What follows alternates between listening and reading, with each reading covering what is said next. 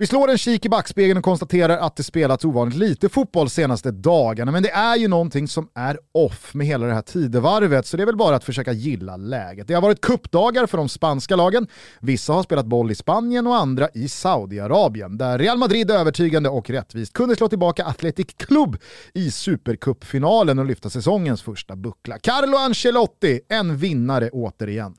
Hemma i eh, kungens koppa, Copa del Rey alltså, hämtar vi helgens stora skandalrubrik från El Gran Derby, alltså det mellan Betis och Sevilla. Där en eh, supporter sulade ett järnrör i Johan Jordans huvud och kalabalik uppstod. För jävligt naturligtvis, men eh, det är klart att saker och ting hottades upp av att Julen Lopetegi, Sevilla och Jordans tränare alltså, såg ut att uppmana sin spelare att spela lite extra grogg, lite mer grogg än vad han egentligen var. Allt för att eventuellt få matchen avbruten avbruten och avgjord vid skrivbordet till de rödvitas fördel. Ja, konspiratoriskt lagd är jag. Holmgången återupptogs i alla fall igår igen och eh, Bettis kunde till slut gå segrande ur striden efter avgörande mål från finfina Sergio Canales.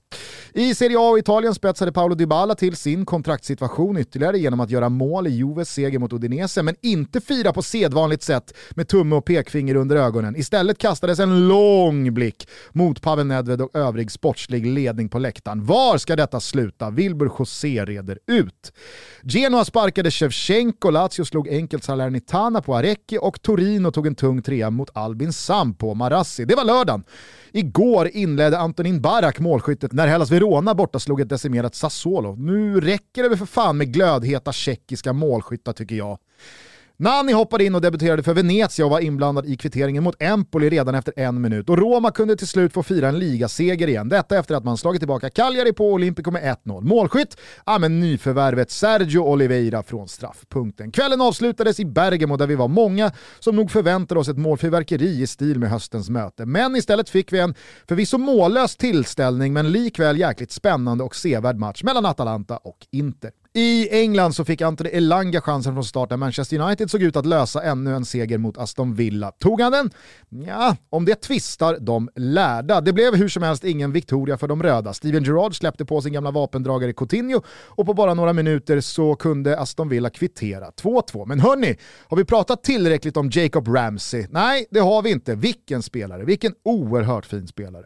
Jack Harrison gjorde hattrick när Leeds på ett väldigt imponerande sätt borta slog West Ham i en svängig match. Norwich slog till slut ner sista spiken i Rafa Benites kista och Everton står återigen utan tränare. Wolves slog Soton, Liverpool kunde enkelt avfärda Brentford och Manchester City kopplade definitivt bort Chelsea från titeln, om nu någon fortfarande trodde att Tuchels gäng var med i det racet. Var det lite starten på Kevin De Bruynes säsong vi såg i lördags? Man har ju sagt det förr va, men nog fan borde en stor period under våren i Belgien. Gugge believes. Ska vi också bara kort rapportera om vad fan Darby och Wayne Rooney sysslar med. Mm. En trappa ner i The Championship. Man hade alltså knappt en startelva att ställa på benen när säsongen drog igång sent i somras, men eh, den katastrofala ekonomiska situationen i klubben innebar inte bara en brandskattad trupp utan även 21 tvåa, etta, minuspoäng att inleda tabellen med och att typ halva klubbens personal fick lämna. Något mer? Ja, äh, men det skulle väl vara då transferembargot man förlades med och således bara kunde lyfta upp egna eh, talanger och signa kontraktslösa spelare. Och trots detta har alltså Darby nu bara 8 poäng upp till säker mark. Man har tagit 13 av de 15 senaste poängen och eh, skulle det nu inte bli så att Wayne Rooney ersätter Rafa Benitez i Everton, han är nämligen en av favoriterna att göra det, så tror jag att Wazaroo mycket väl kan pull off en av de största bedrifterna i engelsk fotboll på den här sidan millennieskiftet. Det är faktiskt på den nivån. Tyskland? Frankrike? Nej, inte den här gången.